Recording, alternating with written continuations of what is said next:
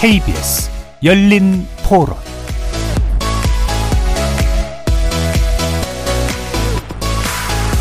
안녕하십니까. KBS 열린 토론 배종찬입니다.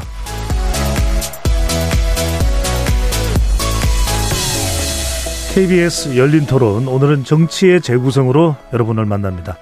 오늘 이재명 더불어민주당 대표가 광주에서 긴급 기자회견을 열고 과거로 회기가 아니라 준연동제 안에서 승리의 길을 찾겠다며 이번 40 총선 비례대표 선거제는 지금의 준연동 형제를 유지할 것으로 발표했습니다. 또 이 자리에서 이 대표는 위성정당 금지법을 거부한 여당은 이미 위성정당을 창당했다라며 준연동제의 취지를 살리는 통합형 비례정당을 준비하겠다고 말해서 이른바 준위성정당의 출연도 예고했는데요. 오늘 일부에서는 선거제로 들여다보는 40 총선의 앞날을 진단해 보고요. 2부에서는 지난 주말에 이낙연, 김종민 공동대표를 내세운 새로운 미래가 창당 대회를 열었습니다. 이로써 제3지대에서는 개혁신당과 함께 또 하나 중텐트가 세워지게 됐는데요. 과연 큰 고비 없이 빅텐트로 이어질 수 있을지도 점검해 보겠습니다. KBS 열린 토론 지금부터 시작합니다.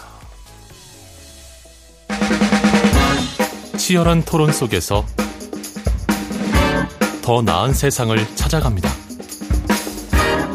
올바른 세상을 만드는 첫 걸음. 평일 저녁 7시 20분 KBS 열린 토론.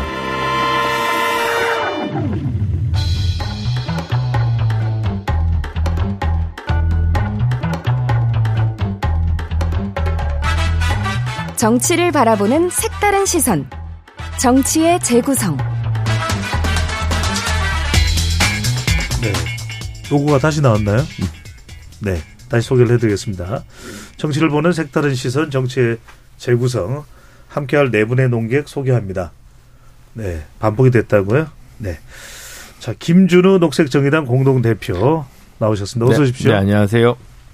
네, 두번 소개를 두 번 소개를 해드리는 거예요. 아, 감사합니다. 네, 방심 방심에 끌려가는 거 아닌가 대표가 되시는 바람에 네 이게 어, KBS 열린 토론에서는 진짜 파격적인 거예요. 두 번 소개를 안 해드리는데 그러니까 뛰어 넘어갈 수는 있지만 어, 두 번을 소개를 해드린 겁니다. 자, 이 기인 개혁신당 수석 대변인 자리하셨고요. 네, 안녕하세요, 개혁신당 이기인입니다. 네, 하흥기 전 더불어민주당 상근 부대변인 나오셨습니다. 어서 오십시오. 안녕하세요. 하원기입니다. 네. KBS 열린 토론 문자로 참여하실 분은 샵 9730으로 의견 남겨주시면 되고요. 단문 50원, 장문은 100원의 정무 이용료가 부과됩니다.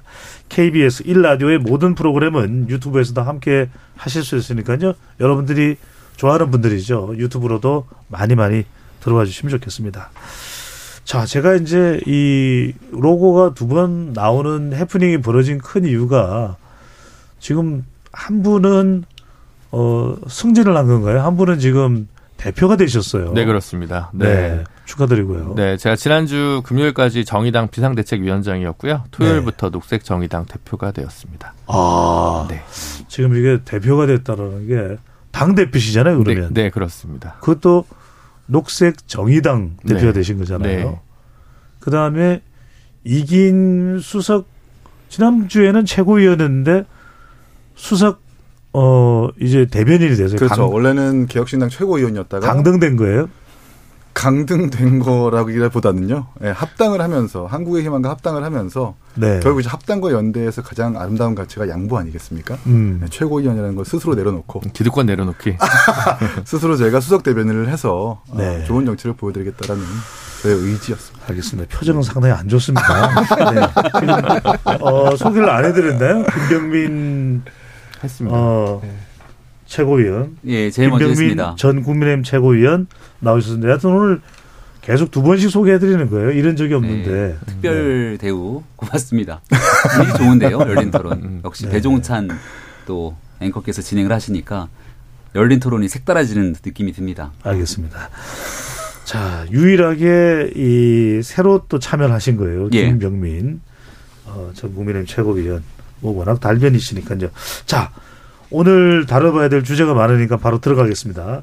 자, 오늘 오전에 이재명 당대표가 광주를 찾아 어, 40 총선에서 지금의 준연동제 안에서 승리를 찾겠다. 이제 오랫동안 고민해 하던 행로에 이 마침표를 찍었습니다. 준연동형 비례대표제 발표를 했는데 우선 준연동제가 뭔지 어, 하은기 부대변인이 좀 어, 명쾌하게 귀에 쏙 들어오게 간략하게 설명해드리면 음. 지역구에서 획득한 의석 비율이 정당 득표율에 모자랄 때 비례대표에서 그 득표율만큼 의석수를 보정해주는 건데 이렇게 네. 말하면 헷갈리잖아요.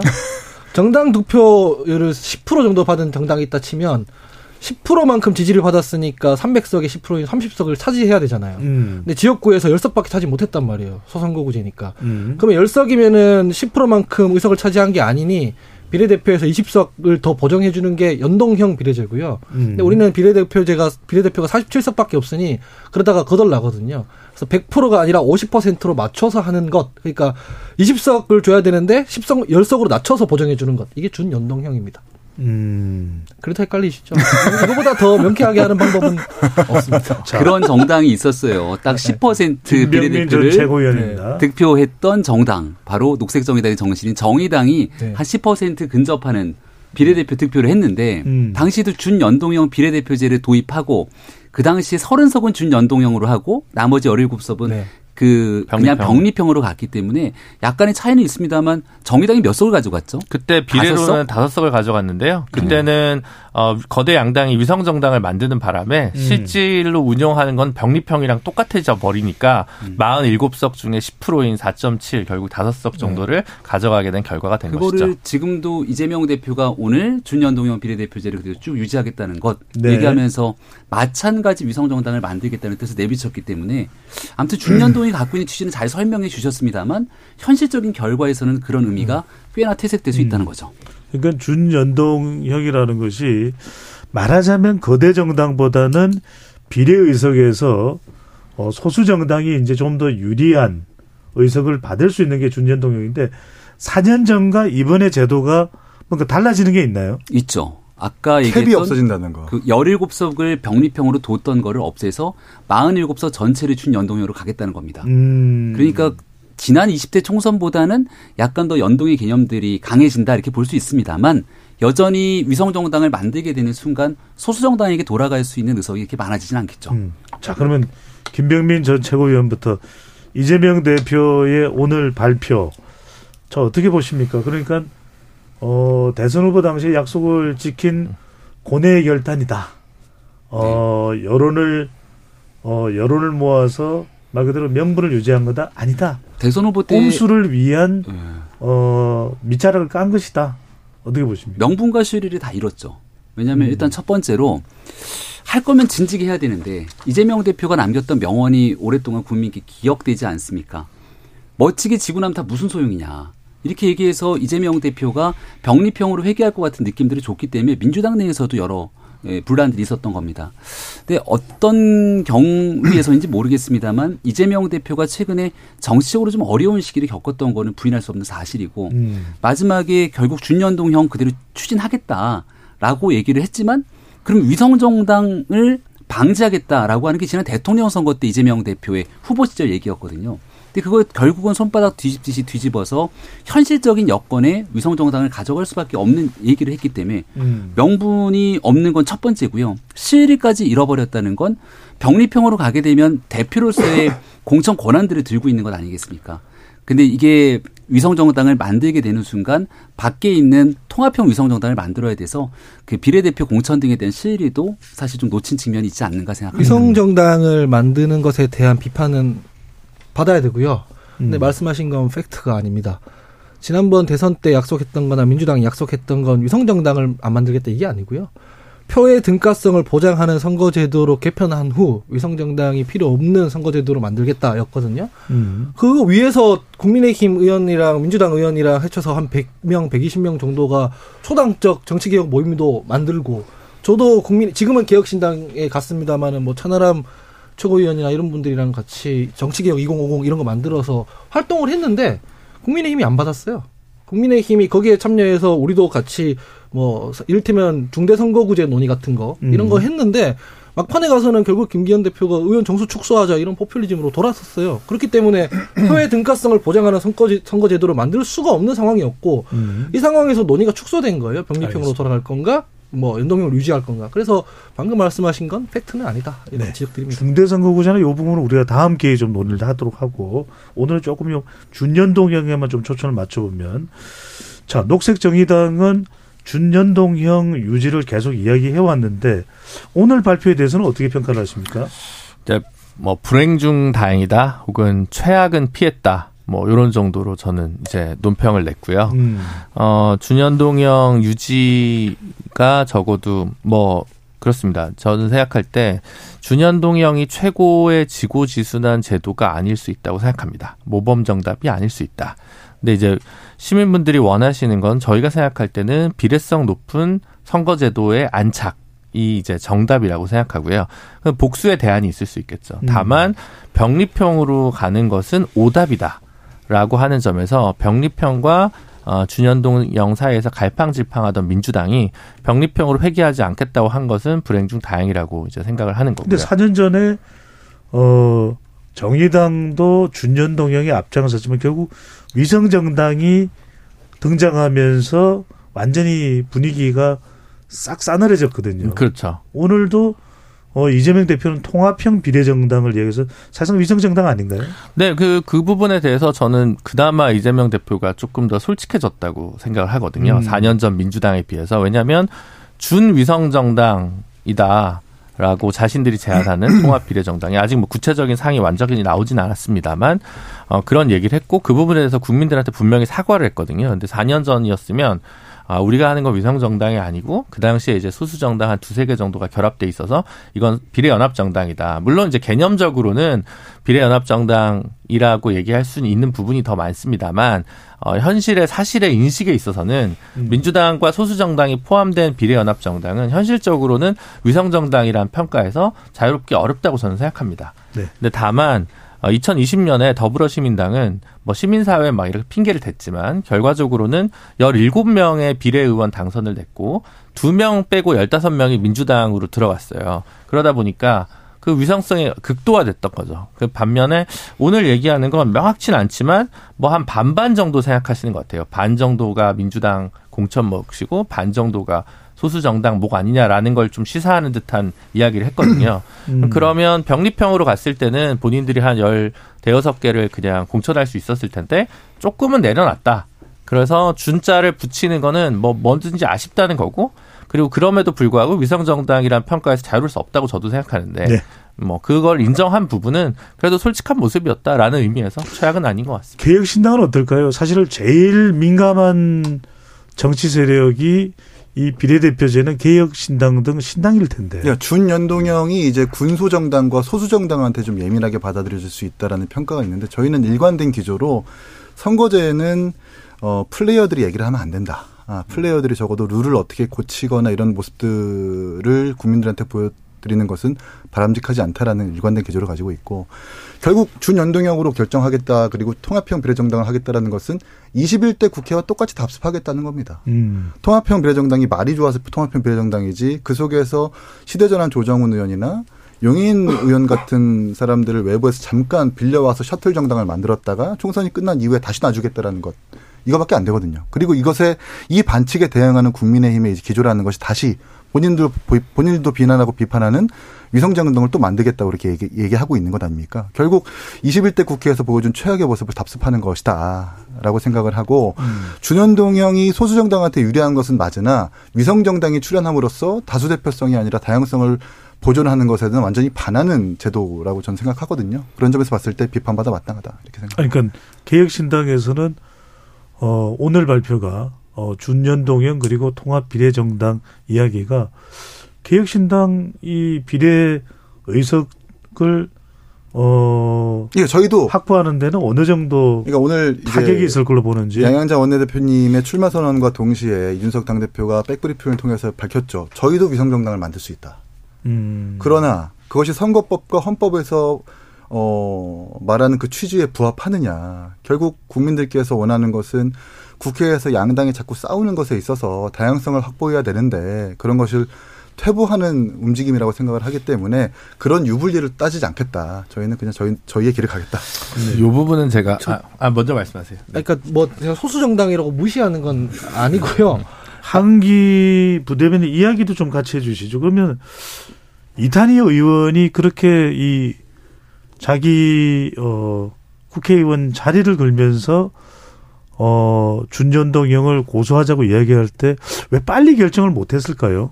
이재명 대표 사실은 권역별 병립형으로 돌아가고 싶어했던 마음이 컸다고 저는 봐요. 음. 그게 무슨 퇴행도 아니에요. 사실은 퇴행이라는 것은 정의당의 입장인 것이고 국민적 합의 강도가 높고 국회에서 합의된 제도로 돌아가서 혼탁한 정치판을 제대로 원점에서 되돌리는 것이 왜 퇴행이겠습니까? 그건 퇴행이 아니에요. 이렇게까지 엉망이 된 거는 더불어민주당이랑 정의당이랑 원내 사당이 국민적 합의도 없이 국회 합의도 없이 준연동형을 밀어붙였기 때문에 생기는 문제가 있는 거예요. 음. 이걸 민주당이 인정 안 하는 것 뿐이죠. 음.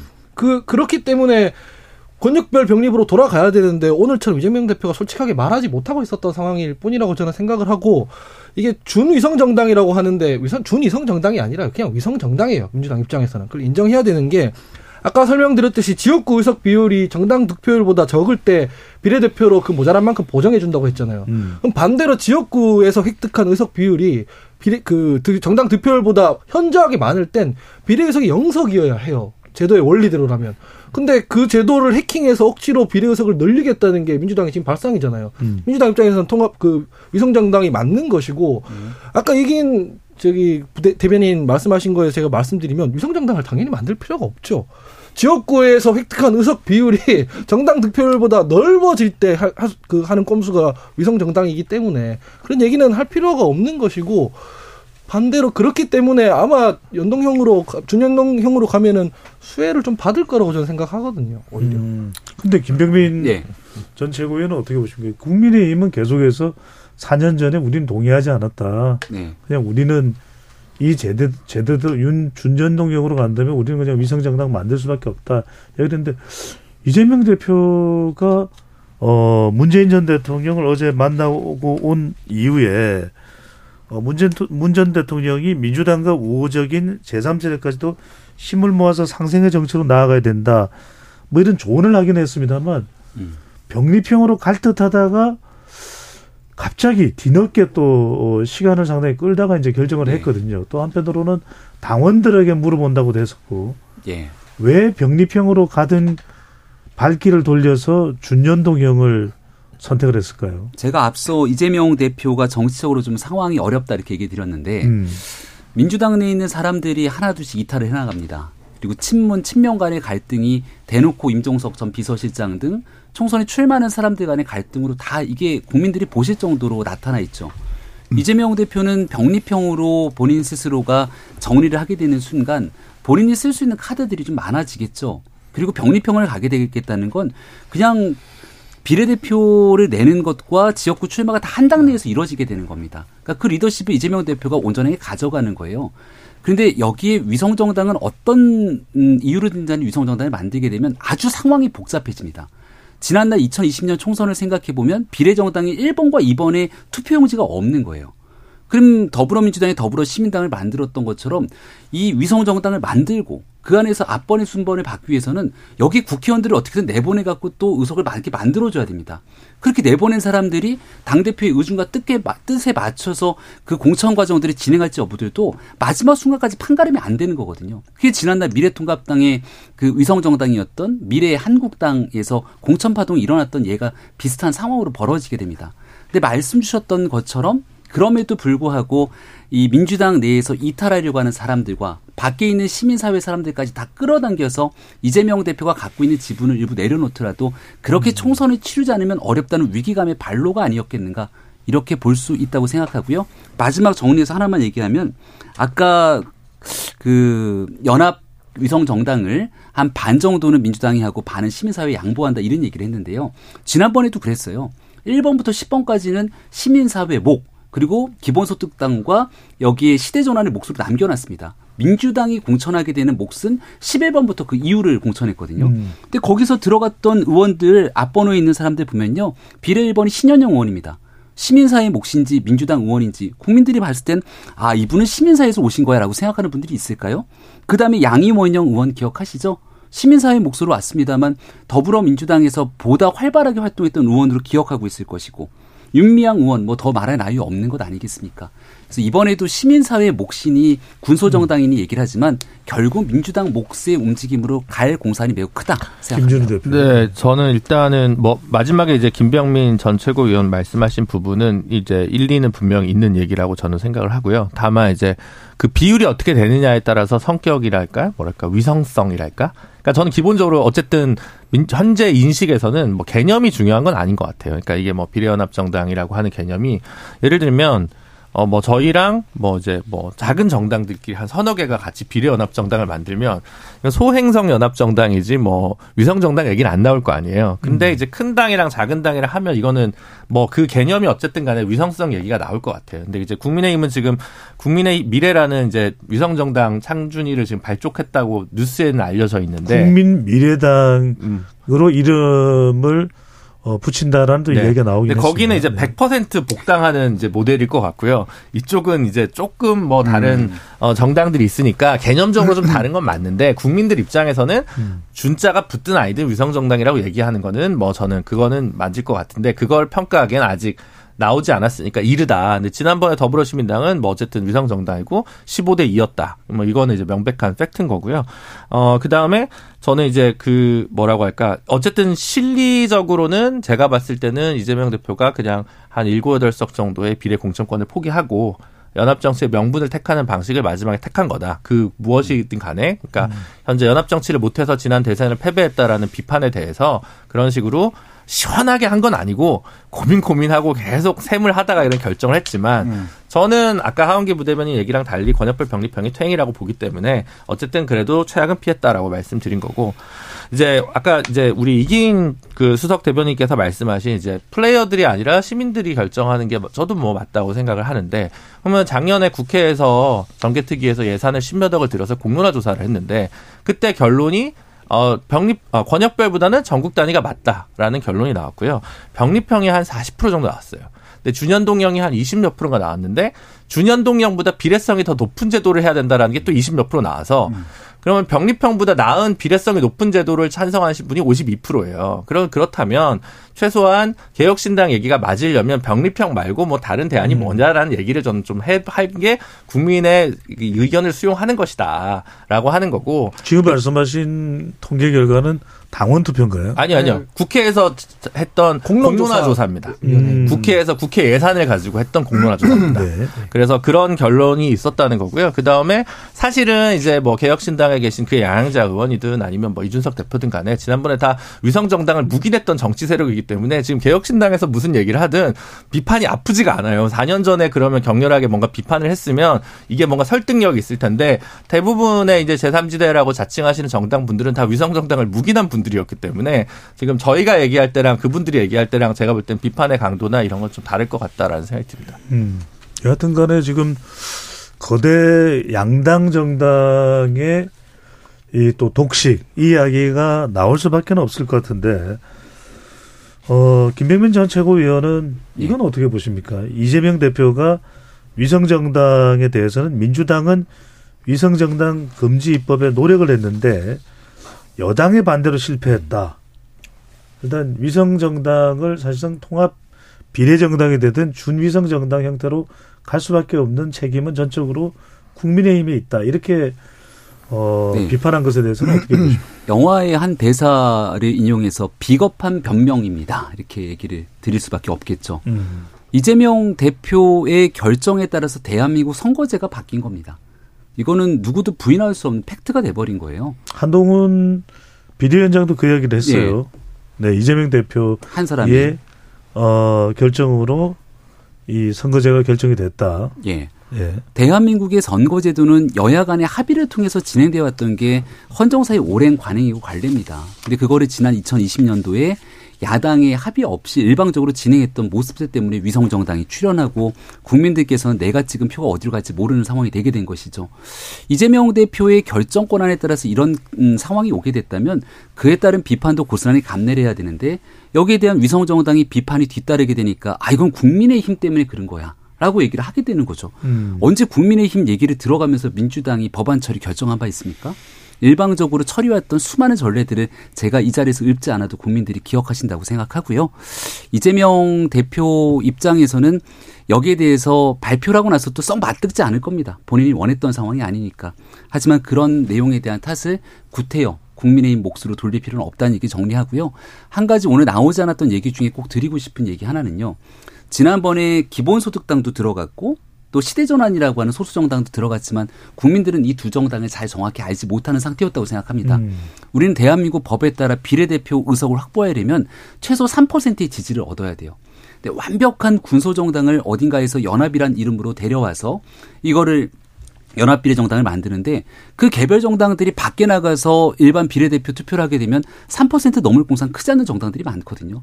근데 그럼에도 불구하고 민주당의 총선 승리를 위해서 그렇게 기이한 어, 연합정당들이 만들게 된다면 이것은 기본적인 선거 취지를 어긋나게 될 수도 있다는 점도 한번 짚고 넘어갑니다. 음. 한기 부대변인은 여하튼 어, 유권자들이 볼 때는 위성 정당에 대한 비판은 또 나올 수 있어요. 그런데도 어, 이재명 대표가 통합형 비례 정당에 대한 설명에서 절반쯤 위성 정당이고 절반쯤은 소수 정당의 연합 플랫폼 형태다 라고 준위성 정당이라고 했는데 그러면은 지난 4년 전과 비교해 보면은 어떤 어떤 세력들이 결합이 되는 겁니까? 민주당 플러스 열린민주, 어떤 어떤 네. 뭐 민주당 플러스 열린민주당 플러스 뭐 기본소득당 플러스 뭐 진보당 플러스 뭐 이렇게 될 것 같은데 근데 제가 말씀드리는 것은 기본적인 아이디어에 있어서 아까 전에 뭐 3%안 되는 정당들 끌어다가 이 기형적으로 만든다 이렇게 말씀을 하시는데 그게 아니라 민주당만 빠지고 그, 그 득표율이 낮은 정당들끼리 뭉쳐서 지지율을 끌어올리면 그건 위성 정당이 아니에요. 그런 연합 신당은 유럽에 많이 있어요. 연당, 음. 연동형의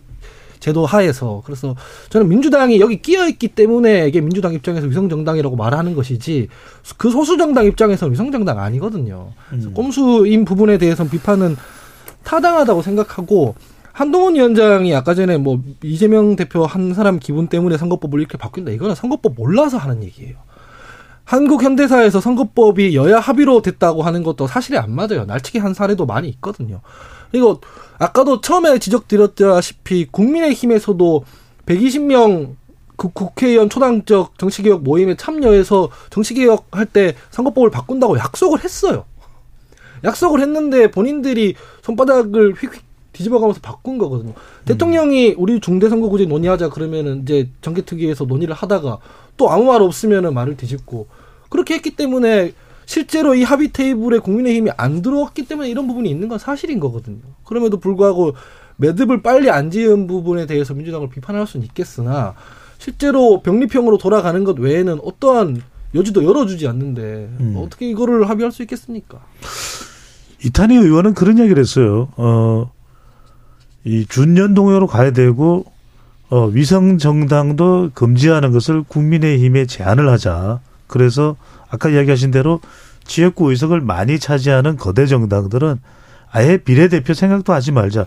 그걸 좀 오히려 역으로 국민의힘을 압박할 수는 없었을까요? 아니 근데 그건 법으로 만드는 건 불가능한 일이에요. 일단 음. 불가능한 일이고 음. 이를테면 민주당에서 위성정당 안 만든다고 해서 그게 안 만들어지는 게 아니라 자매정당, 팔촌정당, 송영길 정당, 조국신당 다 나와요. 이 국민들 입장에서는 결국 민주당이 위성 정당으로 보거든요. 불가능한 일입니다. 법으로는. 그러면은 우리가 이걸 어떻게 막을 수 있냐면 국민적 합의 강도가 높아야 돼요.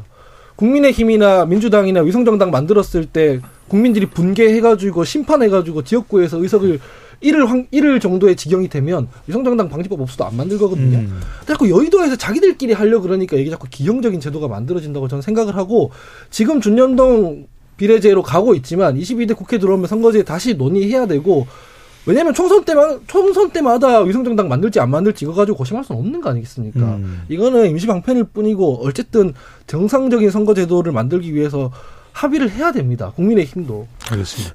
김준우 대표께는 하실 말씀 하시고요. 네. 이 이야기 안 여쭤볼 수 없는 게 사실 준연동형으로 4년 전에 사실 제일 피본 정당이 정의당이잖아요. 네. 많이 어, 그렇게 컸습니다. 표현할 수밖에 없는데 네. 지금 민주당에서 결정을 내린 음. 이 준연동형 그리고 이제 준위성 정당 등장할 텐데 그럼 민주당이 이번에는 민주당 아, 녹색 정의당이 이번에 민주당과 함께 가게 되는 겁니까? 아니면 다른 길을 가게 되는 겁니까? 일단은 뭐 몇 가지 앞에 제가 좀 얘기하고 싶었던 게 있는데 85년에 우리가 중선거구제였잖아요. 음. 배종찬 소장님은 기억하시고 나머지 분들은 잘 기억 못 하실 수도 있는데 그러다가 88년 4월 총선 앞두고 저도 어려요. 네. 88년 3월에 이제 그 날치기 통과를 해가지고 소선거구제와 선거구가 다 민정당에 의해서 날치기 통과가 됐습니다. 여야가 선거법 전부 다 합의해서 음. 통과됐다는 건 사실이 아니고 88년 3월에 국회 부의장 장재원 의원의 부친 장성만 의원이 사회 봐가지고 날치기 통과를 한 기록이 있다. 88년에 이 소선거구의 탄생에는 날치기와 함께 탄생되었다라고 하는 팩트 체크를 하나 드리고요.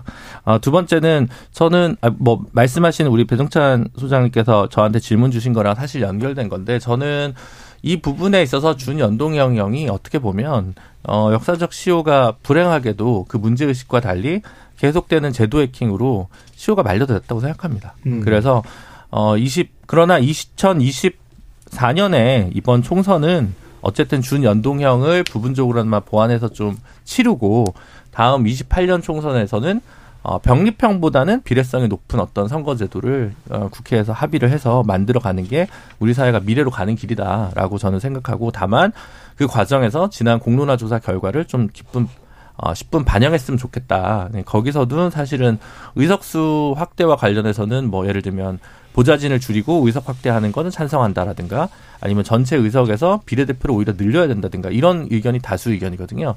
그러니까 이게 이제 보수 정당이나 거대 양당에서 불편하실 얘기들을 시민분들이 공론화 조사 결과를 통해서 음. 됐단 부분을 좀 상기해 주길 바랍니다. 저는 제가 원래 1월 음. 달에 제안 드린 거는 어, 이 단기 당락과 관련해서 서로 포기할 수 있는 없는 게 있으니 어, 제가 공개적으로 기자 간담회를 열어서 캡을 24로 하고 그래서 준현동형 24, 병립형 23으로 해서 그렇게 치르자라고 하는 중재안을 물밑으로 얘기했다가 공개적으로 한번 꺼냈거든요. 음. 준현동형을 추진했던 저희 입장에서는 다소 굴욕적이거나 뭐 좀 타협적인 아니었지만 그래도 그게 위성정당 있는 준연동형과 어, 병립형 사이에서 위성정당 없는 어, 준준연동형이 차라리 조금이라도 낫겠다라고 하는 어, 고육지책을 냈는데 이 부분이 민주당에서는 어느 정도 우호적으로 받아들여졌으나 한동훈 비대위원장이 이런 지하에 거절하면서 이 뭐랄까 이 여야 간의 합의 처리 가능성이 좀 떨어진 것 같고요. 마찬가지로 저희는 몰랐었는데 이재명 대표가 오늘 발표한 게 음. 어, 병, 권역별 병립형 대신 소수정당 분배 몫을 하고 이중 등록제를 제안을 했는데 그거를 한동훈 장관이 거절, 한동훈 비대위원장이 거절하면서 내가 이렇게 됐다라고 설명을 했거든요. 그러니까 선거제가 이재명 대표가 결정한 게 아니라 한동훈 비대위원장한테 경우의 수가 몇 가지가 있었는데 한동훈 비대위원장이 거절한 부분들도 분명하게 정리해 주시죠. 네, 정리해야 되지 않을까 싶고요. 나머지 그 다음에 민주당이랑 저희가 같이 할 수 있냐 글쎄요. 그거는 제가 공식적인 제안도 없는 상황에서 음. 내부에 아직 토론을 제대로 붙여보지 않았다고 말씀드립니다. 아니 김준호 대표한테 이걸 여쭤보지 않을 수가 없는 게 제가 어 좀 속된 말로 4년 전에 가장 피본 정당이 정의당이라고 하는 정의당이라고 말씀드린 게 준연동형 연동형 비례대표제가 사실은 소수 정당 정의당 같은 소수 정당에게 가장 유리한 제도라 돼요. 그것 때문에 정의당도 앞장서서 그 연동형 비례대표제의 법안 통과에 어 힘을 쏟았단 말이에요. 그런데 지금 완전 연동제에 위성 정당을 못하게 하면 가장 좋은 방법인데 이걸 안 가는 이유는 뭡니까? 그 안 가는 게 아니라 야, 그 국민의힘이 그걸 막고 있어서 위성정당 방지법 제정을 막고 있는 거 아니겠습니까? 위성정당 방지법을 제정을 합의해 주면 저희 너무 좋죠. 이게 그러니까 국민의힘이 지금 네. 막고 있는 건가요? 그러니까 모든 걸 다 이제 국민의힘 탓으로 얘기를 하게 되는데 선거제도의 정답은 없습니다. 그러니까 정의당이 요구하고 원하는 건 여기에 대한 비례성을 높이게 되는 연동형 비례대표제 제일 원하겠죠. 근데 현실에 안 맞으니까 준연동형으로 가겠다는 거고. 국민의힘이 원하는 건 애당초에 병립형 비례대표제. 더 나아가서 과거에는 비례대표 숫자도 너무 많다. 차라리 비례대표 좀 줄이자.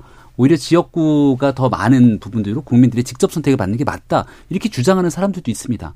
이런 내용 속에 합의를 맞춰가는 과정들이 결국 선거제도에 대한 국회 내 타협이고 그게 국민들로부터 심판을 받을 수 있는 하나의 제도를 만들어내는 거거든요.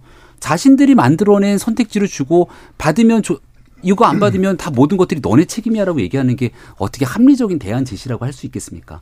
더군다나 민주당은 그동안 거대 의석을 갖고 있는 정당으로서 일방적으로 국민의힘 소수 정당의 의사를 무시한 채 처리했던 여러 전례들도 있기 때문에 이렇게 분리할 때만 여기에 대한 합의를 국민의힘이 모든 걸 거절했다라고 하는 건 비겁한 변명이라는 얘기를 다시 한번 드립니다. 일단은 국민의힘은 4년 전에 그 당시는 뭐 당명이 다릅니다만 예.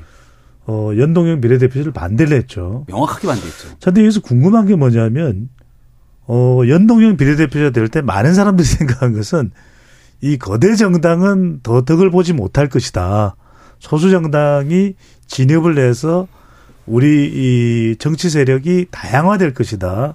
여기에 초점을 맞췄었고 실제로 이제 미국은 비례대표제가 없습니다. 네. 그리고 일본도 비례 의원이 아예 없습니다. 근데 이긴 수석 대변인한테 묻고 싶은 게 이게 신당은 상당히 민감할 수밖에 없는 것이거든요. 그런데 자 거대 정당을 어느 정도 견제하기 위해서 신당이 등장한 건데 지금 또 준위성 정당이 만들어진다면 상당히 어려울 수밖에 없는데 어떻게 보세요? 그러니까 이제 준연동형 그대로 적용이 된다면 소수 정당과 신당한테는 유리합니다. 근데 그 유리함을 참지 못하니까 거대 정당에서 위성 정당 방지법 통과 안 시키고 또 이걸 뭐 국민의힘에서 막 고 있다고 했는데 국민의힘에서는 어떻게 주장하냐면 위성정당 방지법이 필요한 것이 아니라 이 선거제도 자체를 과거로 회귀시켜야 된다라고 주장하니까 이 접점을 찾지를 못하는 거거든요. 그렇기 때문에 준연동형 자체는 우리한테 긍정적이지만 위성정당을 만드는 순간 이 준연동형의 입법 취지 자체가 완전히 사라지는 거, 겁니다. 음. 다수대표성보다 다양성을 추구하겠다는 그 이 준 연동형 자체의 취지 자체가 사라지는 이 전제 속에서 거대 양당이 위성정당 만들어가지고 그 의석수를 더 가져가겠다는 거거든요. 이러나 저러나 사실 신당과 소수정당에 있어서는 되게 굉장히 불리한 상황인 거죠. 예. 제가 한마디만 처만 잠깐만 하고 싶은 예, 게요. 짧게요. 짧게. 예. 이게 거대 정당이 위성 정당을 만들고 안 만들고 떠나서 선거에 표를 얻고자 하는 자유스러운 정치인들의 심리가 반영되는데 그 결과가 열린민주당입니다. 그때에도 그 강성적인 지지자들이 모여서 만든 열린민주당이 적지 않은 표들이 모였거든요. 이 열린민주당의 창당과 여기에 비례대표의 선택은 당시 민주당의 판단과는 그 상관이 없는 일이었지 않습니까? 양 정당 위성 정당 안 만들겠다고 얘기를 하더라도 여기서 파생돼서 나간 사람들이 그 정당에 참칭하거나 거기서 더 강력한 목소리를 내게 되면 그 정당의 대표성을 띠면서 표심이 왜곡될 수도 있거든요. 애당초부터 완벽한 제도로 설계되기 참 어려운 측면들이 있었다라는 점도 하나 덧붙입니다. 조사 개요를 소개해드리고 계속 이어가겠습니다. 김준우 대표가 말씀하신 국회 공론화 조사는 국회 정개특위가 한국 리서치 의뢰해서 어, 지난해 5월 1일부터 13일까지 시민 참여단 469명을 대상으로 국회의원 선거제도 개편을 위해 실시한 공론화 조사였고 조사는 휴대전화를 이용한 웹 조사 방식으로 당시 참여단 중 84%가 국회의원 선거제도를 바꿀 필요가 있다라고 답을 했는데 자 일부 끝질문으로 어 다시 거슬러 올라가서 그럼 한기 부대변에게 묻고 싶은 게 4년 전에 이 국회에서 정말 어 여야 간에 엄청난 충돌을 빚으면서 패스트 트랙에 준전동형 비례대표제를 올리고 통과를 시켰거든요. 네. 그때 이 제도를 왜 추진한 거예요? 아니 그 민주당에서는 공수처를 통과시켜야 하고 나머지 사당에서는 선거법을 요구하고 해서 사실상 주고받은 겁니다. 그런데 제가 아니, 말씀... 잠깐만요.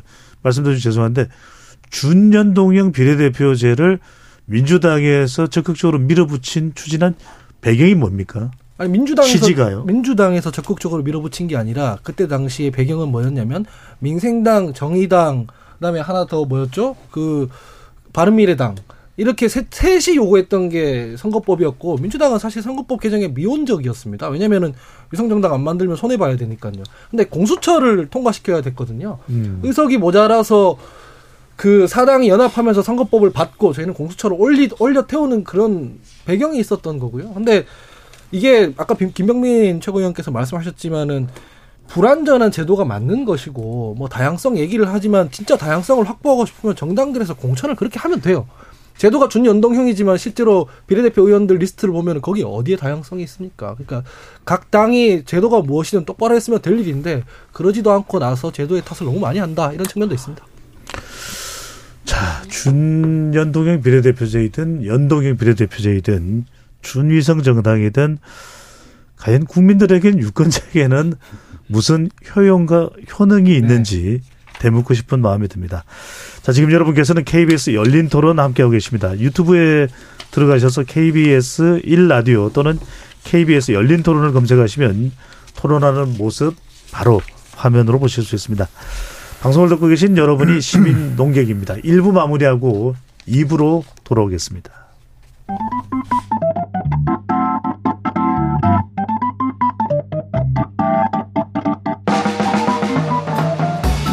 세상을 바꾸는 질문 열린 토론이 시작합니다.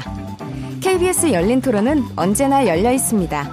단문 50원, 장문 100원의 유료 문자 샵9730 그리고 KBS 어플리케이션 콩으로 여러분의 의견을 남겨주세요. KBS 열린 토론 정치의 재구성 김병민 전 국민의힘 최고위원 김준우 녹색정의당 공동대표 이기인 개혁신당 수석대변인 하흥기 전 더불어민주당 상근 부대변인 네 분과 함께하고 있습니다. 자, 일부에서는 이재명 더불어민주당 당대표가 발표한 선거제 이야기 나눠봤고요. 어제 이낙연, 김종민 공동대표를 내세운 새로운 미래의 어, 창당대회가 열렸죠. 제3지대에서도 중텐트가 세워졌습니다. 과연 빅텐트로 이어질 수 있을지 걸림돌은 뭐가 될지 자세한 이야기 2부에서 나눠보겠습니다. 자, 어제 이낙연, 김종민 공동대표를 내세운 새로운 미래의 창당대회가 열렸습니다. 하지만 원칙과 상식에서 조홍천, 이원욱 두 의원은 참여하지 않았는데 자, 여러 가지 뭐 이야기들이 나옵니다. 어, 우선 김전우 공동대표가 보시기 이분들이 왜 불참한 거라고 보세요? 아, 정말 모르겠어요. 근데 뭐 알면 음. 알수록 좀 안 좋은 얘기지 않을까요? 그래서 음. 뭔가 당리 당약이나 뭐 사리 사욕과 관련된 문제가 아닐까라고 생각이 드는데 사실은 어 이분들이 물론 이해 이해하는 측면이 저는 있긴 있습니다. 왜냐하면 뭐 이낙연 총리, 김종민 의원, 조웅천 의원, 이원흑 의원 전부 다 비명계라는 공통점만 있을 뿐 사실 노선적이나 가치적으로 이분들이 공유할 수 있는 집안이 어느 정도일까에 대해서 저는 늘 물음표가 있었거든요. 음. 최근에 제3지대 논의 관련해서도 어, 모든 것이 지지부진한 이유가 가치와 노선이 다른데 어, 비윤이고 비명이다라는 공통점만으로 과연 화학적 결합이 있을 수 있을까? 저는 늘 이제 물음표가 좀 있었고, 그래서 어떻게 보면 당연한 건데, 달리 보면 어쨌든 이분들은 다 민주당에서 오신 분들인데 음. 굳이 여기서 또 한번 분열을 할 필요가 있을까라고 하는 부분에서도 저로서도 좀 이해가 안 가고 저간의 사정이 뭐 무척이나 궁금합니다. 네. 여러 가지 뭐 분석이 나옵니다만 이낙연 거부감이라는 설명도 나옵니다. 어, 본인들이 내세운 이유를 보면은 영혼 없이 몸만 얻어주는 일이라 생각. 또 흡수 통합은 원칙에 맞지 않는 통합이다 이런 이야기를 해서 이른바 이낙연 어, 전 총리에 대한 대표에 대한 거부감이 있다 이런 얘기가 나오는데 이원욱 의원은 이미 여러 차례 이낙연 전 총리와는 함께할 수 없다는 이야기를 또 입에 올리기도 했습니다. 자 이긴 전 최고위원 네. 수석 대변인 수석, 수석 대변인 네. 궁금한 게 자 그러면은 어 조홍천 이원욱 두 의원은 개혁신당으로 오는 겁니까? 아니 뭐 그런 논의가 이루어지지는 않고 있고요. 그리고 언론에서 지금 두 분의 의원이 개혁신당에 먼저 가고 싶다는 의사를 밝힌 바 있다라고도 보도가 된 것 같은데 이 새로운 미래당 창당 이후에 어뭐 어떤 별도의 교섭을 하고 있거나 어 당의 합류를 논의하고 있다는 것은 전혀 없습니다. 다만 원칙과 상식 때부터 내분의 네 의원님들이 방금 말씀하신 것처럼 결이 조금씩 달랐어요. 음. 특히나 조홍천 이원욱 의원님 같은 경우에는 이낙연 대표와의 합당 자체를 조금 부정적으로 이야기했었던 것도 있고 그 그걸 미루어 짐작컨대 아 이제 이낙연 대표님과 원칙과 상식이 합당하는 것은 결국 이제 민주당에서 분화된 반명 체제밖에 안 된다라는 것을 조홍천 이원우 의원님 같은 경우는 더 크게 느끼고 있었던 것 같습니다. 그래서 아마도 뭐 아직 뭐 짐작이겠지만 우선 개혁신당과 합당한 이후에 이낙연 대표와의 통합을 이루어야 된다라는 말씀들을 하시고 계신 것 같은데 음. 뭐 공식적으로는 교섭하는 것은 없고요. 아마 그런 이유들이 작용하지 않았나 아, 싶습니다. 아, 당장 뭐 오늘 내일 이원욱, 어, 조홍천 두 사람이 개혁신당에 합류할 가능성은 별로 없다. 네, 저희가 이제 그 김용남 의장님을 필두로 이 네. 새로운 미래 창당 이전에는 제3지대에 있는 신당과 활발한 교섭과 논의를 했었었는데 이 새로운 미래 이후에는 창당 이후에는 이런 별도의 공식적인 교섭은 없다. 그리고 아직까지 뭐 합류한다 만다라는 음. 논의는 없다. 많이 나온 김에 좀 여쭤볼게요. 자, 빅텐트는 뭐 나중에 다시 우리가 자세하게 좀 시간을 가지고 이야기를 해보도록 하고 어, 토론 후반에 금태섭 전 의원의 새로운 선택하고 선택. 개혁신당이 합쳐지지 못한 특별한 상당히 가까워 보이는데 네. 심지어는 금태섭 어, 전 의원이 이 배종찬의 시사본부에 나와서 뭐라고 하셨습니까? 류호정 의원과 이준석 대표가 서로 어 끌끌어올 일이 없다. 개인적으로 친하다라는 이야기까지 했거든요. 네. 그런데 왜 안 합쳐집니까? 새로운 선택과? 예. 사실 이낙연 신당이 창당되고 개혁신당과 한국의 희망이 창당되면서 이게 좀 큰 두 세력으로 구도를 짤 거냐 말 거냐라고 좀 언론이 주목하고 있는 것 같아요. 음. 새로운 선택 같은 경우는 사실 아직까지 별다른 어떤 당의 지향성이나 가치들을 보여주지 못한 것이 사실이고요. 다만 금태섭 의원님과 이준석 대표가 어 라이브 방송을 진행하면서 어느 정도 공통 분모가 있다라는 것은 알고 있었는데 음. 공동 대표인 뭐 류호정 의원이나 조성주 의원 같은 경우에는 그동안 새로운 선택이 어떤 것을 지향하는지를 명확하게 보여주지 못했다라는 평가가 분명히 뒤따르고 있습니다. 그렇기 때문에 아직까지 우리가 본격적으로나 적극적으로 통합에 대한 논의를 못하고 있는 것이 아닌가 싶습니다. 네. 네. 이준석 대표 얘기 나오면은 이분한테 안 여쭤볼 수가 없습니다. 어, 김병민 아, 저요? 전 최고위원인데 네. 어 여튼 최근에 이 빅텐트 네. 어 양양자 의원의 어 한국의 희망과는 순조롭게 합당이 이루어졌습니다. 그런데 네. 이낙연 어 신당을 향해서는 이낙연 전 총리를 향해서는 이준석 대표가 윤핵관과 뭐가 다르냐 자꾸 나한테 뭔가 요구를 한다. 어, 그래서 일각에서는 뭔가 빅텐트나 지금 금태섭 전 의원이나 네. 유호정 전 의원이 합류가 안 되는 게 이준석 대표의 독특한 캐릭터 때문, 어, 국민의힘에서도 뭔가 조화가 안 됐던 그 이유 때문 아닌가라는 지적도 나오는데 어떻게 보시는지요? 허나 의원 같은 경우가 익명에 기댄 비판 이런 걸 싫어하기 때문에 이 전 대표가 윤핵관 비율했다 얘기를 하는데 갈등의 소지는 그 전부터 있었던 것 같아요. 네. 이낙연 전 대표한테 그 얘기한 거 아닙니까? 저 인천 계양 가서 출마하면 참 좋겠다. 그림이 잘 나오는 모습에 음. 대한 취재 발언했던 거로 기억을 합니다. 그 이낙연 전 대표 측에서는 저 경기 성남 가서 붙으면 아주 천만 관객 흥행하겠네 이렇게 딱 나오는 거잖아요. 그 제가 지역에서 열심히 선거 운동하면서 가장 주민들께 많이 듣는 얘기가요. 주민들이 제발 좀 그만 싸우라는 겁니다. 여의도 정치 지긋지긋하다고. 아마 그런 민심들이 제3지대를 대상으로 하는 무당층의 마음이 모여져 있을 거라고 저는 생각을 해요. 그러면 국민의힘이랑 민주당이 싸우는 게 지긋지긋한 제3당이 있는데 여기에는 민주당에서 파생된 이낙연 대표를 필두로 한 신당이 있고 국민의힘에서 나온 이전 대표를 필두로 하는 개혁신당이 있지 않습니까? 빅텐트를 칠 거라고 거긴가 어딘가에서 제3지대를 향해 모일 거라고 생각했는데 이 민주당이 파생된 두 세력 간에도 합쳐지지 않고 음. 이전 대표와 또 이낙연 전 대표 간의 이 설전을 벌이면서 뭔가 또 다른 갈등들을 유발하는 모습을 보이니까 지난주 금요일 갤럽 여론조사 수치는 얘기 안 하겠습니다. 그래서도 어, 예 그렇게 유의미한 수치를 받지 못했던 상태로 나왔거든요. 음. 어, 결과적으로 정리를 좀 한다면 애당초 제3정당이 뭔가 양당 정치에 대한 실망감을 담아낼 수 있는 큰 그릇을 가져갈 거라고 생각했는데 지금 우리가 너무 복잡하게 많은 얘기들을 쏟아낼 정도로 그 안에서의 주도권 다툼 같은 모습들이 외려 국민들께 또 다른 실망을 자아내고 있는 건 아닌가라고 정리하겠습니다. 이런 또 어, 이유 중에 하나가 빅텐트로 나아가지 못하는 이유가 개혁신당에서 하은기 부대변인도 청년 정치를 하는 분이니까 이준석 대표가 노인 무임 승차 어 금지 이제 폐지 그다음에 여성 공무원 어 군필 공약 이런 게 빅텐트로 못 가는 큰 이유가 될까요?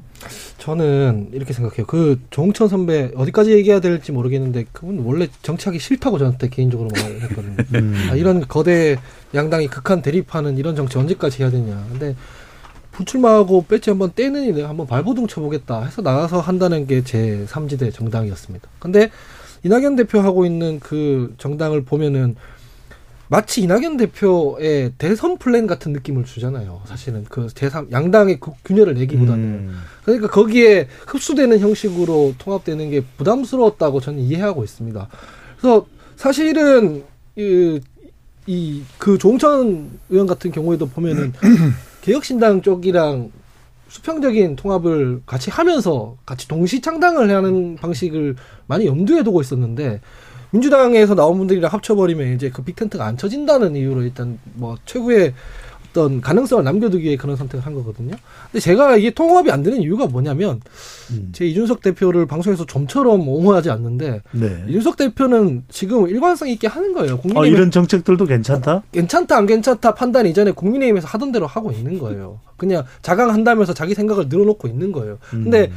민주당에서 나온 분들은 이준석 대표가 무슨 정책에 대해 내놓으면 거기에 대해서 내용으로 논박하는 게 아니라 혐오 세력 갈라치기 뭐 이런 얘기 하잖아요.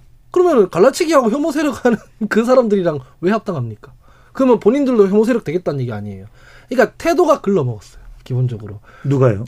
지금 합당하고자 하는 사람들의 태도가 글러먹었어요. 음. 무슨 정책을 내면 거기에 대해서 동의 못하더라도 내용으로 논리로 논박해서 조율해 나가는 과정이 있어야 합당이 되는 거지. 가서 너희는 태행적이고 뭐 혐오 세력이고 이런 얘기나 하는데 어떻게 합당이 되겠습니까? 그래서 음. 이런 자세로 계속 가면은 이긴 대변인 같은 분들은 절대 합당을 내부적으로 찬성하지 않을 것이다. 이렇게 생각합니다. 아니, 근데 그건 사실 뭐 신당뿐만이 아니라 국민의힘도 마찬가지고 더불어민주당도 마찬가지고 저희는 정책을 얘기하는데 항상 혐오와 갈라치기로 반박하는 게 지금 정치권의 문제. 이긴 수석이 궁금해서 그런데 네. 이 지하철 65세 이상 노인 무임승차 금지 여성 공무원 군필 공약이 다 내부에서 합의가 돼서 나가는 겁니다. 아, 그럼요. 아. 저희가 토론과 회의를 통해서 내보낸 거고요.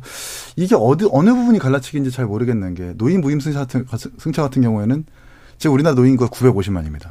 근데 노인 무임 승차 혜택을 보고 있는 그 숫자가 190만이에요. 음. 그럼 나머지 비수도권에 살고 계시는 이 노인분들은 800만의 노인분들이 이런 혜택조차 못 보고 있는데 문제는 문제는 2050년, 25년 뒤에 정확하게 노인 인구가 2천만까지 더 올라가요.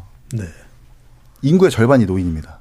그렇다고 한다면 더 이상 지속 가능성이 없기 때문에 이 복지의 재구조가 불가피하다. 그런 취지에서 이 대안을 내놨는데 이게 어느 부분이 갈라치기인지 잘 모르겠고 음.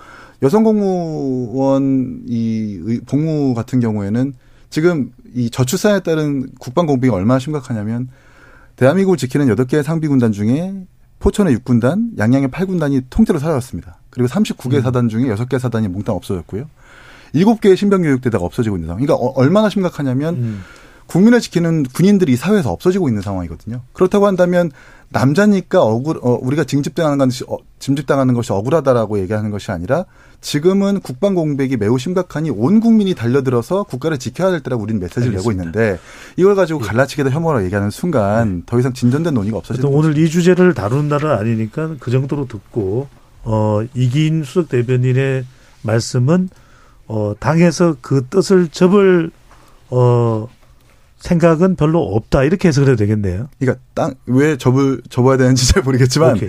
네, 의견 그대로 내고 다른 정당에서도 대안으로 반박을 해달라라는 예. 말씀 드리고 싶습니다. 네. 자 정의당으로 가봅니다. 이제는 녹색 정의당이 이 공식 명칭이 됐습니다. 자 총선 앞두고 어, 김준우 이제 비대위원장에서 대표가 되셨는데 네. 자 사실 정의당에 대해서 어 당의 규모와는 무관하게 관심을 가지는 분들이 참 많습니다. 자, 녹색도 이야기해야 되고, 이제는 또 정의당 관련된 철학도 이야기해야 되고, 어, 환상의 조합이 만들어진 걸로 어, 보시는지 어떤 어, 이전보다 선거 경쟁력이 더 생겼다 이렇게 해석을 해야 될까요? 아니요, 뭐 저는 4년 동안 시민분들께서 실망하신 분들도 많기 때문에 음. 어, 4년 전과 같은 수준으로 과연 나올 수 있을지에 대해서 자신 있게 말씀드린다면 그건 거짓일 것 같습니다. 저희는 비교적 그래도 허황되게 뭐 몇, 몇, 예를 들어 제3지대 정당들 요즘 그러거든요. 뭐 100명 이상 지역구 출마시키겠다. 뭐 50석 이상 당선시키겠다. 이런 얘기를 안 하는 제3지대 정당이 없어요. 음. 저는 이해가 안 가거든요. 그런 분들이 왜 그렇게 일단 허장성세로 하는지. 그러니까 저희는 좀 어, 반성하는 자세로 밑에서부터 출발해야 된다고 생각을 하고요. 어, 가치에 기반한 연합을 주장을 했는데 전통적인 진보 정당들한테 제안을 했고 그래서 이제 노동당이랑 진보당에 또 제안을 했는데 결과적으로는 뭐 저희 제안의 진정성을 인정해 주셨지만 어 결과적으로 일단은 중간 기착질지 최종 기착질지 모르겠습니다만 어쨌든 녹색 정의당으로 일단 출발하게 됐습니다. 그래서 음. 어 녹색 기후 위기와 관련해서 녹색당이 어 정의당을 선택해 주신 이유가 저는 더 중요하다고 생각하거든요. 왜냐하면 어 저희가 녹색당에서 내부 얘기는 그거예요. 그러니까 자기들도 유럽에서 왜냐하면 독일 녹색당도 연정을 통해서 집권 정당이 되고 쭉 음. 성장했잖아요. 그러니까 세계적으로 녹색당이 음. 선거 연합을 하는 것에 대해서는 거부감이 적습니다. 그럼 누구랑 할 거냐라고 했을 때 어, 그 바다에 그냥 돈을 얼마를 쏟아부을지 알 수 없는 가덕도의 공항을 만드는데 찬성한 거대 양당과 같이 할 수 없고 가덕도 특별법에 유일하게 반대 표결한 정당이 뭐 기본소득당 진보당도 아니고 오직 정의당 뿐이었다. 그런 점을 높이 사주신 거거든요. 그래서 음. 기후위기 시대의 새로운 대안을 자꾸 기술로 다 극복할 수 있을 거라고들 얘기를 하시는데 인류와 지구가 같이 공존하는 자원은 유한한 상황에서 새로운 생태적 전환을 모색할 수 있는 어, 가능성과 상상력을 발휘하고 싶은 그런 정치 세력 두 개가 일단 만났다 라고 음. 생각해 주시면 좋을 것 같습니다. 김 대표님 이런 질문에는 어떻게 답변을 하실 수 있을까요? 그러니까 어, 유권자들이 또 궁금해 하는 건 정의당 하나만으로 뒤뚱뒤뚱 삐거덕 잘 안 됐는데 여기에다가 생뚱맞게 녹색간까지 얹으면 하나도 잘 안 됐는데 하나 더 얹어서 원 플러스 원이 될까? 이렇게 의구심을 가지는 유권자들에게는 어떤 설명이 가능할까요? 글쎄, 뭐 지금 저희 내부에서 크게 뭐 그 갈등은 없거든요. 기본적으로 그리고 이제 모두 협의하에서 처리를 하고 있기 때문에 음. 뭐 아직까지 그런 문제는 저희는 발생하진 않았고요. 정치 문화나 정당 문화가 두 당이 좀 다른 부분은 사실입니다. 근데 그 부분에 크게 뭐 정책적으로 조금씩 다른 것들이 있어서 최근에 정강 정책을 협의하는 데 있어서 조금 내부 진통이나 토론이 전혀 없었던 것은 아닙니다. 당연히 서로 당이 달랐기 때문에 그래서 저희 정책을 좀 깎거나 뭐 아니면 녹색당의 정책을 좀 깎거나 서로 간에 조율하는 과정은 있었습니다만 어쨌든 오늘 이제 저희가 인재 영입 1호를 발표했는데요. 조천호 음. 박사님이라고 초대 국립기상과학원 원장을 하신 분이에요. 근데 이분이 4년 전에 저는 몰랐었는데 심상정 대표가 이제 영입 제안을 했었나 봐요. 근데 그때 그렇게 얘기하셨대요. 녹색당과 정의당이 함께 한다면 자기가 입당하겠다. 근데 이번에 둘이 함께 하니까 입당을 결심해 주신 거거든요. 음. 이분이 이제 기후계 시민사회나 출판계에서는 굉장히 널리 알려지신 분인데 이분이 이제 함께 한 것은 두 당이 가장 합리적인데 둘이 어느 정당을 찍어야 될지 모르겠다고 하셨던 분들이 둘이 함께 한다고 하니까 좀 지원해 주시는 응원군이 꽤 있다 이런 말씀 네. 드리고 싶습니다.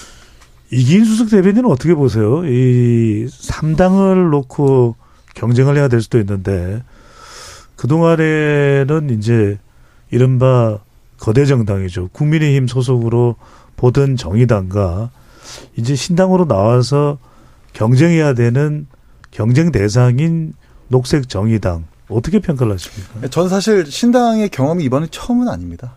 예, 바른미래당 음. 때 직접 나와서 당을 창당 작업에 같이 함께 하기도 했었었고. 네, 그것도 일단은 어, 보수 정당에서 나온 인물들도 함께 또 합류를 그렇죠. 했으니까. 그때 이제 네. 바른 정당과 국민의당이 합당해 가지고 바른미래당을 만든 건데 바른미래당의 당적을 가지고 지방 선거까지 출마를 해서 전국 선거에서 제 자랑은 아니지만 2인 선거구에서 유일하게 당선된 사람이기도 했으니까 음. 신당이 얼마나 힘든지도 알고 또 어려운지도 아는데 결국 이제 그거 아니겠습니까? 양당의 어떤 이 기득권 정치를 이제 끝내야 된다라는 어떤 사명이 있는 것 같아요.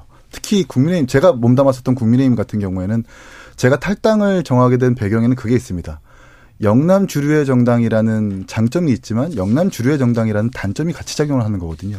결국 공천만 받으면 당선된다라는 그 주류의 정당에서 그분들이 꼭 지도부와 주류를 차지하다 보니까 수도권과 어려운 험지 지역에서는 명함도 못 내면은 이런 되, 이런 반, 악순환이 계속 되풀이되다 보니까 음. 전국 정당으로 나아갈 수 없다라는 한계가 명확하기 때문에 결국 그런 것들을 깨주고 이제는 진짜 음, 많은 국민들을 대변할 수 있는 신당과 여러 가지 소수 정당들이 나와가지고 다수의 대표성보다는 다양성을 좀 추구해야 된다는 것이 시대적 과제가 아닌가 싶습니다. 네. 네.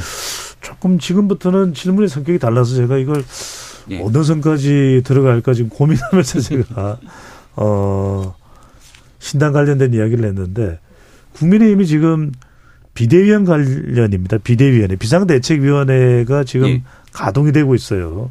지금 윤석열 정부 들어서서 어, 몇 번째 이제 비대위인데 지금 어 김경률 비대위원이 일단 불출마 선언을 한 것이 또 상당히 화제가 되고 있습니다. 이건 네. 국민의힘에서는 어떻게 해석을 합니까? 그냥 본인의 어 개인의 전적인 결정으로 봐야 되나요? 아니면 뭔가 어, 유난 충돌 갈등 속에서의 해법 중의 하나로 어, 평가를 해야 되나요? 뭔가 대통령실과의 갈등 때문에 김경률 비대위원이 자기 거취를 표명했다면 진즉에 비대위원 자리를 내어놨겠죠. 음. 그리고 나서 뭐 본인은 마포에 가서 출마를 한다는 건 경선하는 거기 때문에 김경률 위원장 위원이 본인의 의사로 나가겠다 그러면 빼낼 도리도 없습니다. 거기에 무슨 결격 사유가 있는 사람도 아니고요. 근데 제가 오늘 김경률 위원이 했던 내용들을 쭉 지켜보니까 한동훈 위원장에게 굉장히 좀 애정이 깊은 사람 같다라는 생각이 들었고 한동훈 위원장이 이제 이번 주부터 본격적인 공천 시즌이 시작되는 거거든요. 그 공천 관리에 대한 작은 부담감이라도 덜어주기 위해서 정치적 공간들을 좀 마련하는구나라는 생각이 좀 짙게 들었습니다. 어, 김경률 위원은 비대위원 자리를 끝까지 이어간다는 거거든요. 그 비대위원이 최고위원 역할을 하기 때문에 그 마이크의 힘을 활용해서 음. 때로는 중도적으로 때로는 또 진보 진영에서 활동했던 모습처럼 사안 사안에 대해 외연 확장이 가능한 메시지를 내는 게 김경률 위원이 할 수 있는 굉장히 좋은 컨텐츠의 작용이라고 생각을 합니다. 마포에 가서 한번 좀 핫하게 붙었으면 좋을 법도 했겠는데 굉장히 좀 어려운 지역이거든요. 또 거기서 얻을 수 있는 내용보다 만약에 김경률 위원이 마포에 경선이든 공천을 받게 되면 반대해서 공격하기 좋아하는 사람들은 한동훈 위원장이 힘을 작용해서 지도부가 특혜받은 것 아니냐고 시비를 걸면 나머지에 대한 공천이 공정하게 돌아가도 음. 여기에 피해를 입을지도 모릅니다. 그래서 그런 전반적인 수도권 공천에 관련된 부분에서 한동훈 위원장에게 좀 정치적 공간을 열어주고 본인이 체면이 좀 구겨지더라도 한 걸음 물러난 음, 일보 전진을 위한 일보 후퇴라고 생각합니다. 네. 어, 이긴 수석 대변인은 그래도 이제 국민의힘의 또 비판적인 인식이 강했기 때문에 어 이준석 대표 꼭 그렇지는 않습니다. 뭐, 어, 애정이 있는 사람이에요. 수위는 네. 다를 수 있습니다만 네. 실제로 지금 어제 국민의힘이 공천 신청자 명단을 공개하고 이제 이번 주부터는 서류 심사를 통해서 이제 부적격자를 걸러내는데 정부와 대통령실 출신 인사들이 대체로 당선 가능성이 높은 거 그러니까 영남 쪽에 도전장을 냈다.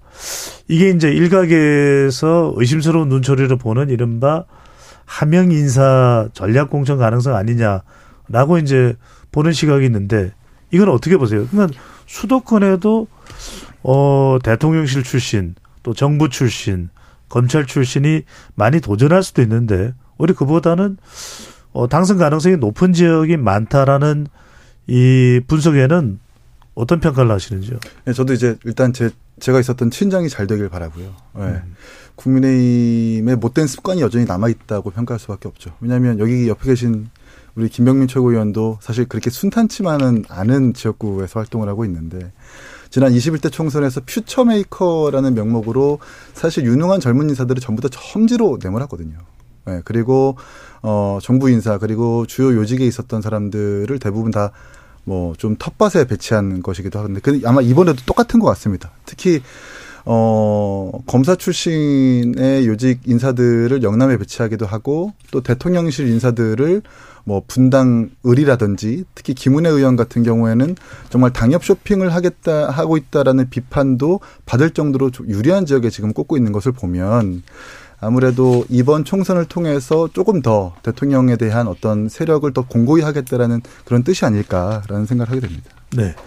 그런 영향이 있을 수 있다라고 보시는 거고 한기 부대변인에게는 어 4일인가요? 오늘이 음. 5일이니까 어제가 되겠네요. 네.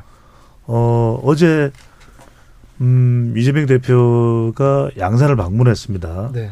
이른바 이제 추미애 전 장관과 임종석 전 실장으로 대변되는 이 친문 친명 갈등 속에서 이재명 대표가 방문을 했는데 상당히 화기애애했고 문재인 전 대통령도 잔뜩 이재명 대표에게 힘을 실어주는 모양새인데 그러면 친문 친명 이른바 공천을 앞두고 공천을 놓고 갈등 양상 다 봉합된 겁니까? 잘 모르겠습니다. 그 이재명 대표와 문재인 대통령 만났을 때는 늘 화기애애했고 문재인 대통령은 말로 항상 이재명 대표를 지지했고 힘을 실어줬거든요. 근데 그럼에도 불구하고 민주당의 개파 갈등은 계속 있었던 거지 않습니까? 그래서 두 분 만나가지고 그런 모습 보인 거라 것으로 그냥 뭐 이게 봉합됐다고 하기에는 잘 모르겠습니다. 결국 지도자가 어떻게 하느냐에 따라 달라질 것 같은데 분열의 에너지라는 게 쉽게 안 멈춰져요. 처음에는 음. 개혁과 반개혁파를 갈라서 수박을 쳐내고, 그 다음에는 친명과 반명을 쳐내고, 그 다음엔 친명과 비명을 쳐내고, 그 다음에는 찐 친명, 친명, 진명 이렇게 나눠 가거든요. 그 국민의힘에서도 있었던 일이잖아요. 그 에너지를 틀 수 있는 건 이재명 대표 본인이지 뭐 대통령 만나서 해결되는 건 아니다 이런 말씀드립니다. 알겠습니다. 자 시간이 얼마 남지는 않았는데 오늘 우리가 이제 준연동형 이야기를 하고 또 빅텐트 이야기를 했습니다. 결국 얼마나 이 양대 정당 속에서 우리가 정치 다양화 사실 이 어, 유럽 어, 정치가 상당히 신선한 이유는 그런 정치 세력의 다양화 있지 않겠습니까? 그 부분이 이제 오늘 우리가 집중적으로 논해야 될 부분인데 먼저 김준호 공동대표 대한민국 의회에서 어 정치 세력의 다양성 어떻게 확보 가능할까요? 어떻게 해야 될까요? 그러니까 저는 일단 정치 세력들이 대부분 지금 제3지대에 있는 정당 저희는 좀 괴가 좀 다릅니다만 네. 다르다는 게 뭐 잘났다거나 뭐 더 낫다라는 의미가 아니라 어, 대부분 급조됐다는 의미에서 어, 전국적으로 네트워크나 조직이 좀 부족합니다. 그러니까 결국은 대안으로 선택받으려고 하면 전국적으로 자기한테 선택권이 있어야 되는데 이 대부분의 지역구에서 출마자 현황이 적다 보면 음. 대안 세력으로 인정받기 좀 어려운 것 같습니다. 그러다 보니까 생겨난 문제인 것 같고요. 저희도 좀 분발할 부분이 많은데 어쨌든 각 당이 좀 분발할 부분도 있다. 제도 탓도 있지만. 네. 이인수 대변인요. 준연동형에 대한 위성 정당이 또 출연하게 되는데 지난번 국회 때와는 국민들이 다른 심판을 하게 될 겁니다. 왜냐하면 준연동형 위성정당에 대한 폐해를 너무나도 많이 보셨기 때문이죠. 그렇기 때문에 뭐 신당에 대해서 불리하다 이런 평가가 있겠지만 결국 다른 선택을 할 국민들의 어떤 그런 결정을 좀 믿습니다. 네. 이탈리아, 네덜란드, 아르헨티나, 이스라엘 다 다당제하는 국가거든요. 다 극우가 집권하거나 극우 정당이 제일당 됐습니다. 그냥 정치 세력이 잘해야 되는 거지. 다당제 한다고 해서 극단 정치가 막아지는 건 아닙니다. 네. 김영민 네. 어, 전 지금 15초 드릴 수 있을 것 같아요. 대한민국에서 제일 오래된 당명 이름이 정의당이었는데 정의당마저도 이름이 바뀌었네요.